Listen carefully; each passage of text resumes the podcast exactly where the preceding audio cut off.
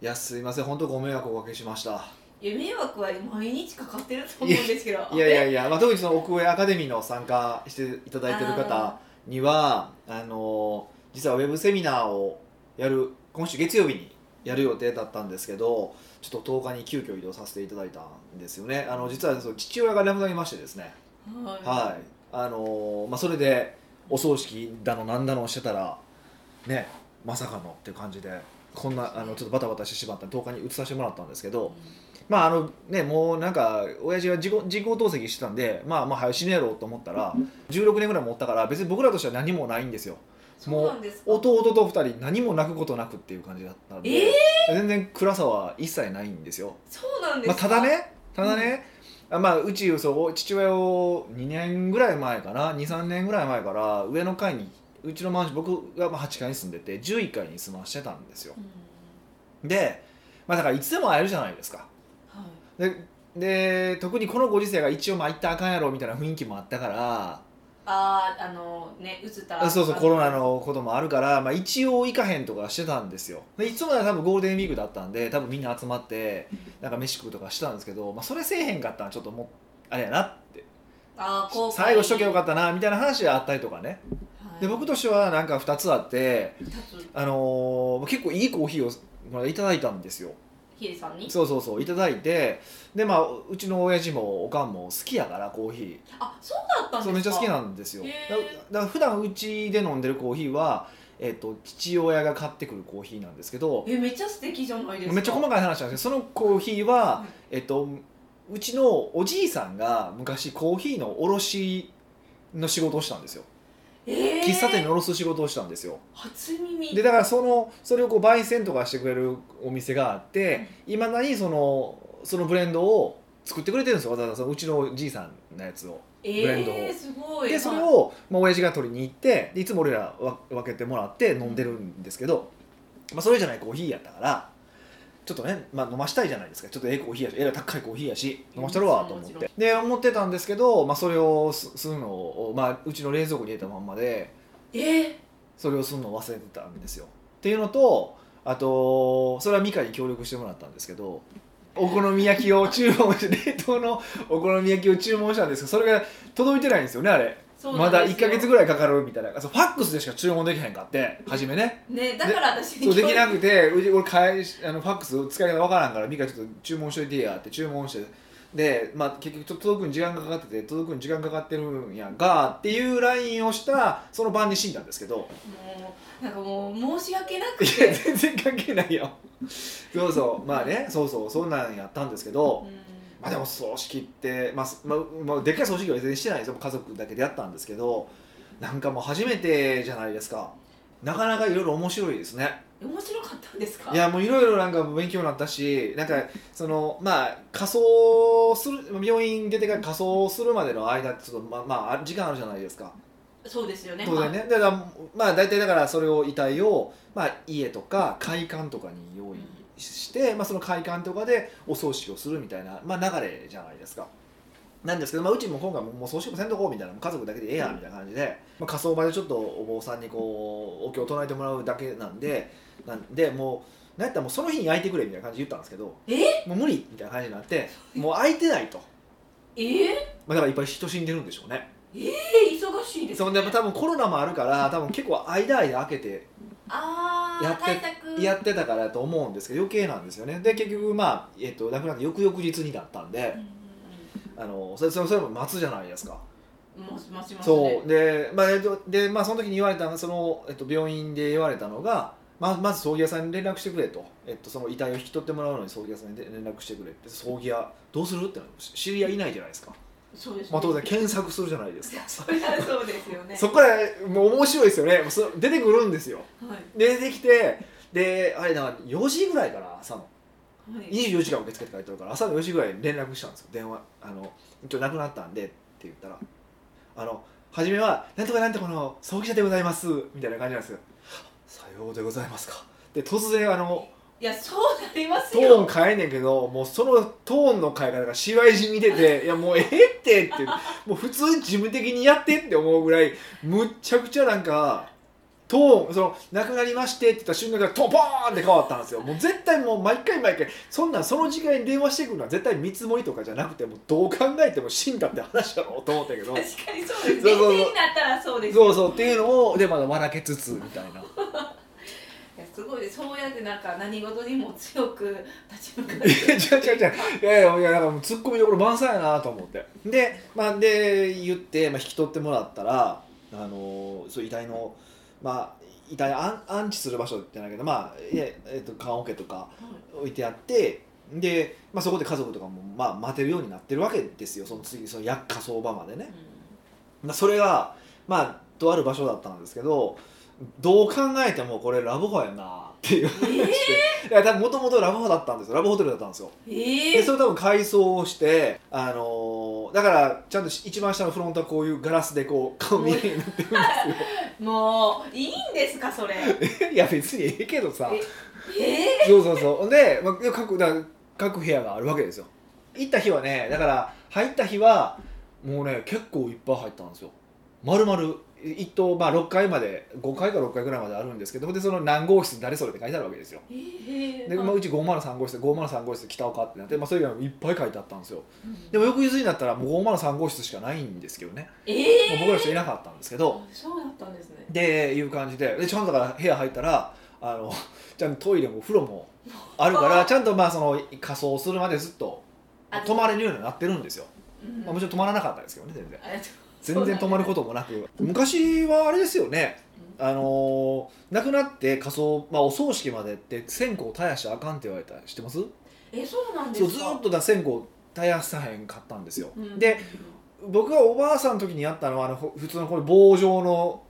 はい縦にこうやって縦に刺すやつじゃないですかでもあれで20分ぐらいでえ早なっ くなるからはいもう待っててこうやるの大変じゃないですか大変やなって思ったら多分ねあれ45年前か10年ぐらい前かなにうちのその祖父がな別の祖父が亡くなったんですよでその時はあの蚊取り線香みたいになったんですよ どうするだからなくな長くなったから楽やなみたいな話をしたらもういよいよ今回いやもう最近そんなしないですよみたいに言われてええ文化も変わってきてるんですいねやもうほんまむちゃくちゃシンプルやなと思ってうーんでねなんかお寺とかも別にお付き合いもないじゃないですか、まあ、葬儀屋さんに言ったらそれはもう呼んでくれるんですようんでもちゃんともうおいくらで大丈夫ですみたいな感じであなんか値段も決まってない感じだったじゃないですかでも一昨年ぐらいなんかアマゾンでねはいお坊さん注文できるとかって問題になったけど、ええいやでもあんな感じですよマジで、そうなんですねうんうんじゃあサクサク決まったというかいやもうだからむっちゃかんその葬儀屋さんに連絡したらもう全部用意してくれるんですよでも分からないことだらけやから助かりますよねた助かるしもう僕はやっぱりそう仕事上やっぱマーケティング的に見るじゃないですかえもうす素晴らしいんですよほんで、えっと、葬儀が終わりました、まあ、翌日、まあ、ちょうど録音してる今日なんですけど、あのーさっき会社に来るまでこう歩歩いてきてたんですけど歩いてくる電話がかかってきたんですようんで電話がかかってきて「あの今回の葬儀は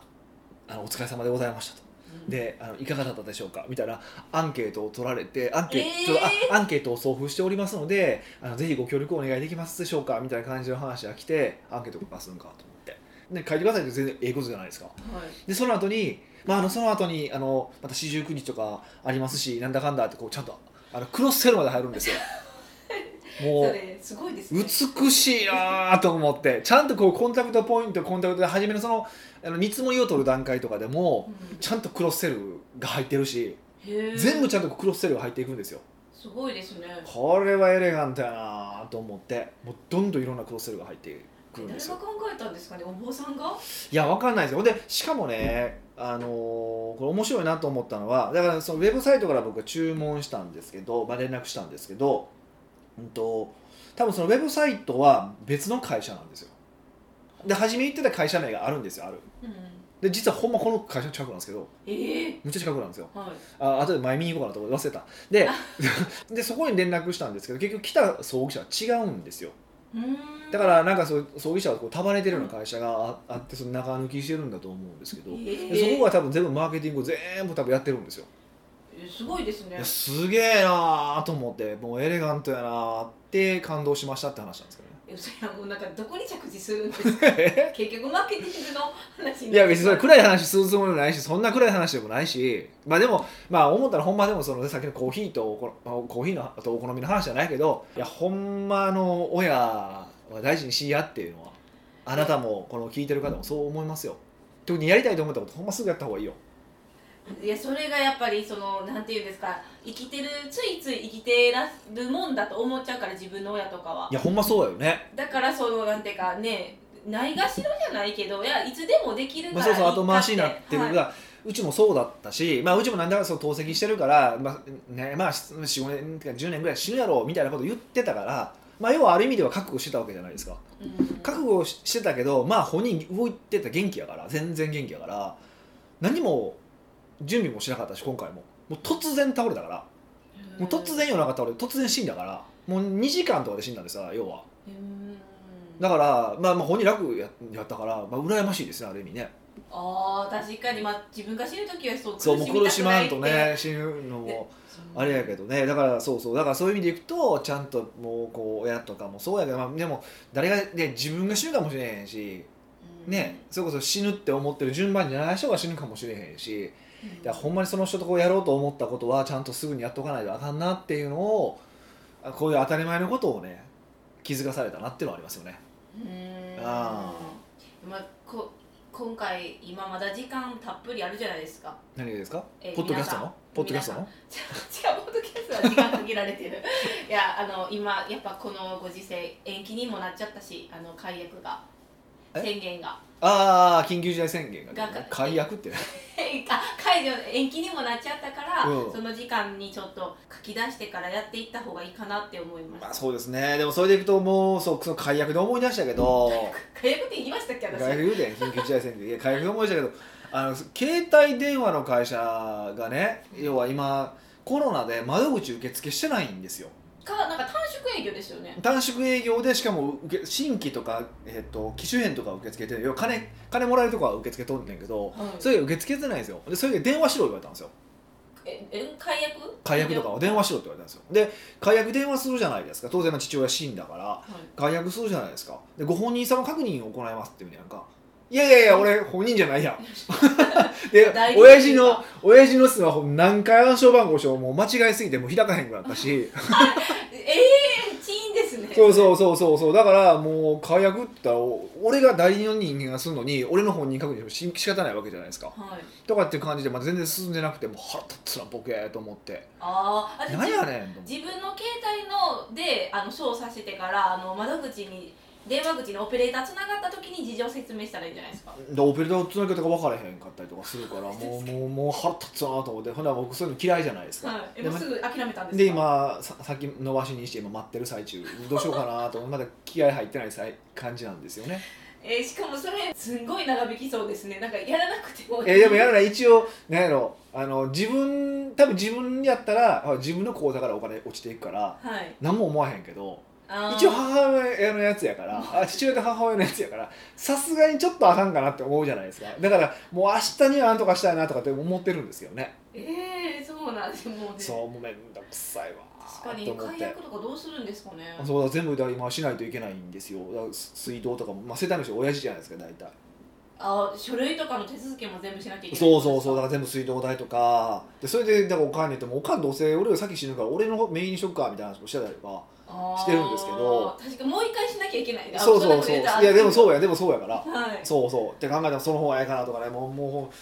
大変ですね人死ぬって決めることがいっぱいあるですね動めかっなきちゃゃいけもうない面倒くさいなと思ったし大変やなと思ったしねあとあの救急車あるじゃないですかうんまあ救急車呼んだんですよああ倒れたからそうそうでです救急車呼んで救急車入ったらすぐ病院行くんかなとか行かないんですよねねえそそうなこんです次かの病院を決めるために病院に電話するんですよでこういう患者がいてるんですけどあの受け入れ可能ですかってやるんですけどあれって電話じゃないとあかんって思うねあはいんなんシステムでピュピュってやったらなんかそれこそ AI とかでなんあかーこれに適した病院とかそのにそのにいてる人数とかも計算してピュピュってやってここって決めるようなシステムとか作られへんのかなってあ誰か作ったらええのに作ったら大儲けですよねえーうん公共事業やし。確かに、早くなるし救急車の人もイライラせんでええし、まあ、今回は2件目で電話つなあ OK なったからよかったけどあれあれ何件もよくあるじゃないですか30分40分かかってってえー、そうなんですかそうそう何件もかけていや30分40分でたらい回しにされてその間に死んだとかってあるんで、うーんそういうシステムとかなんか作らへんのかなと思いますよ確かにあればすごい楽やのにってそうそ思いうます、ね、そうそうなんか誰かちょっとシステムわからん人作ってくれへんかないやこれ結構大掛かりのこといですやよ俺もやけ国どが動けよみたいなそ感うじそうじゃだなからいできへんから誰かがやってあげて提案してあげて動けるようにしてあげたらうんなんか変わると思うんですけどねで大阪多分ほら吉村さんがちょっとなんかあのー頭柔軟じゃないですかまああ、ーそこら辺のあのおじいちゃんおばあちゃんとちゃうから若いいやしこういうの作ったからちょっと一回テスト差しやって言ってやってくれそうな気もするんですけどねそんな権力者と友達でもおりますうねいないんですけ どねいないんでいないんですけどなんかねそんなんもありそうな気するんですけどね本当、ーはいんまあ、だから何が言いたいのかっていうと、はい本当あの大事にしましょうねってことですはい北岡秀樹の奥越えポッドキャスト奥越えポッドキャストは仕事だけじゃない人生を味わい尽くしたい社長を応援します改めまして北岡ですミカですはい今日のご質問は、はいニックネームジェニファー・ロペス・ピエールさんからのご質問ですなるほどいやもうニックネームからしたら日本語わかるんかいくらいの勢いじゃないですか、はいなるほどね北岡さんはクライアントに対してのステータスを維持することの大切さをあちこちでおっしゃられていますそうですねはいそれで私が悩むのはうんビジネスにおいての自己開示についてですほう自己開示とはこちら側のある程度プライベートな内容にあたりますそうですねそして自己開示をすることによって相手から信頼されたり親しみを持ってもらえたりすると思いますうん一方その人の素が分かりステータスが保ちにくくなる気もしていますああなるほどもちろんバランスが大事なのだとは思いますがこんな内容は自己開示するけどこんな内容はしないなどがあれば教えてくださいなるほど難しい線引きですねそうですかねええ全部開示しろってことですかいやいやいやえっとうーんまあ正しい感じもするんですけど僕はあんまこれ正しいと思ってなくて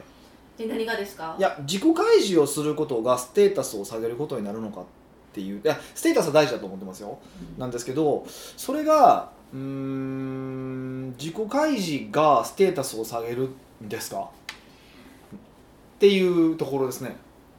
例えば、は何やろうなえっと、経営者やから、はいすごいいいところご飯食べに行くことが多いじゃないですかまあそういう人によりますよねいやいや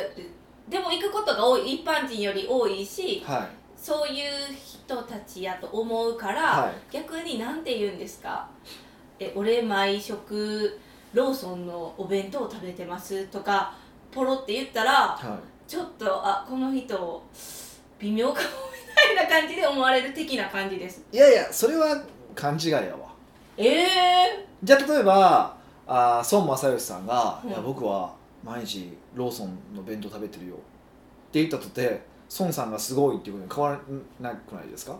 それは孫さんの絶対的ななんていうか神がかってるものがあるじゃないですかもう功績もそうやし、うみんながすごいってこうまくり当ててる立ててんるまかくりら当ててるたえてるから、はいはいはいあのちょちょっとやそっとのインパクトでそれやったらまた可愛いってなるけど、はいな私たちっていうかこう一般的な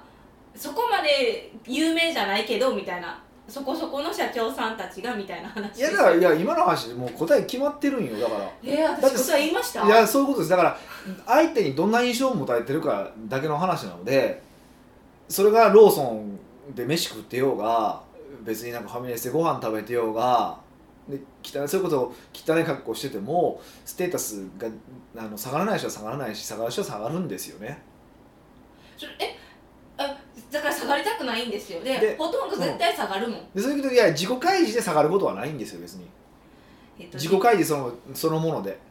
で特にまあローソンでじ下がることは基本ないですよなんでかっていうといやあのここでのステータスなんかねステータスっていうのをなんかこうなんかミステリアスとかなんかそういうイメージで持つのはおかしくて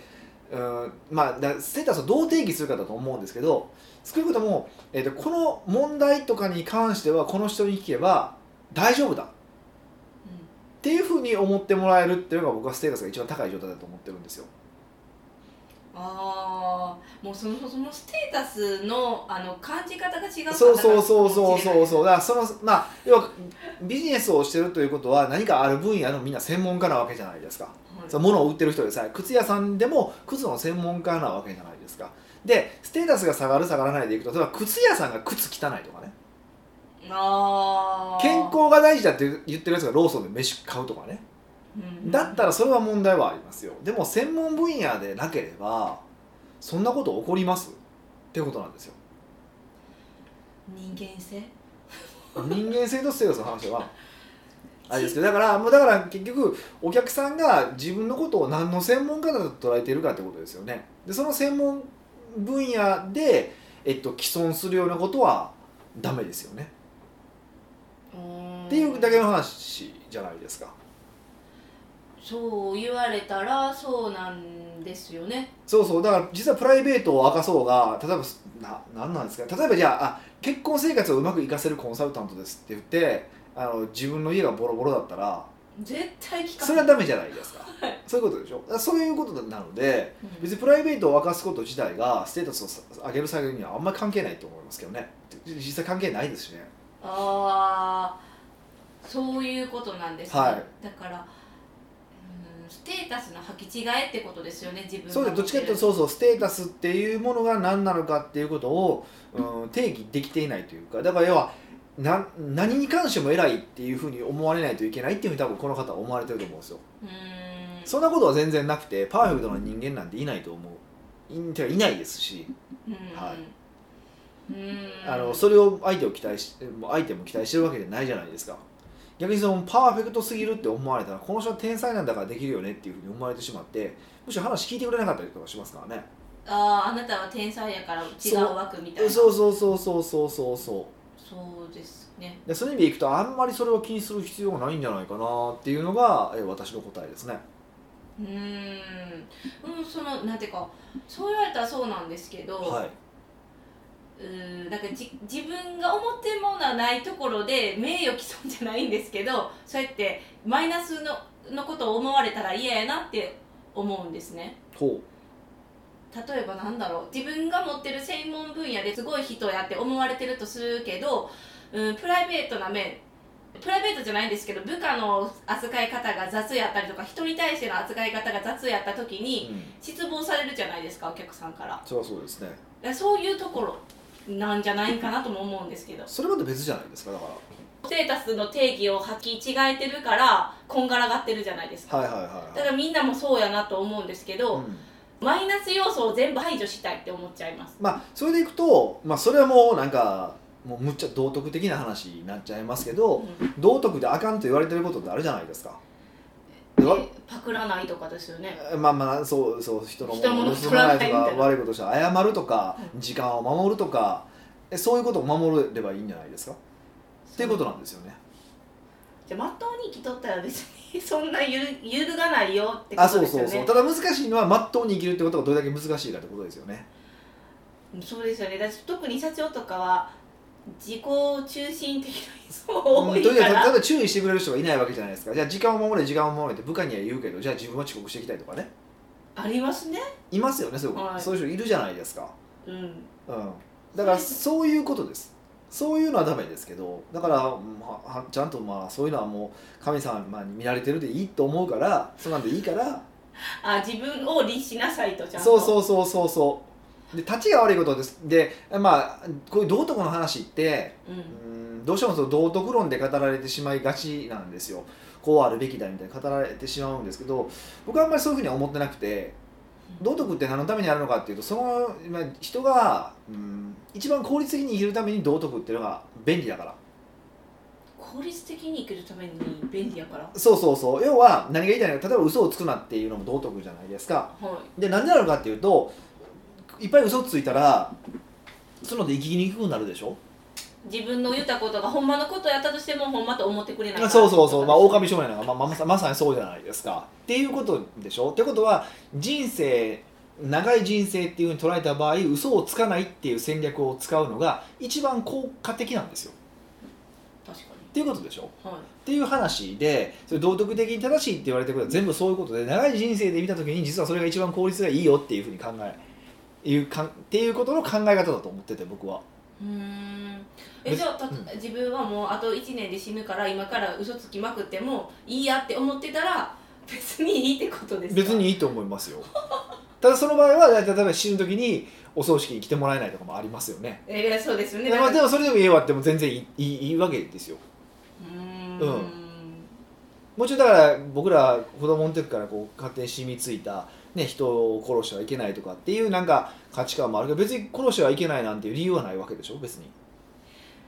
えなんかまあ死刑自分がどう刑務所に入るとか罰を与えられるとかまああとそういうなんかこう、まあ、殺すのはやっぱり悪い気がするとかというそういう話でしょはいで別にそういう根拠はないわけじゃないですかそこに論理的な理由はないでしょえーその人の人生を奪うとかそれは根拠になだらっなてい殺すってことは奪うことだから別にそれがあかんのって話でしょ別にだからもうそう言い悪いとか、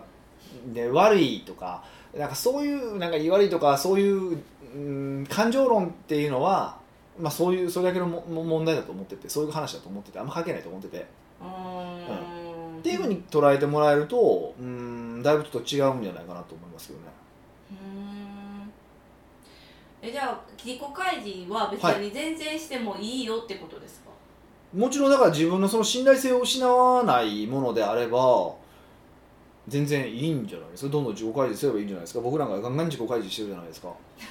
はいなんやったら俺お親父が死んだ話しようとしたらえって顔したじゃないですかさっきそう えやって もいいんですか別にどっちでもええわって感じだしうーんえうーん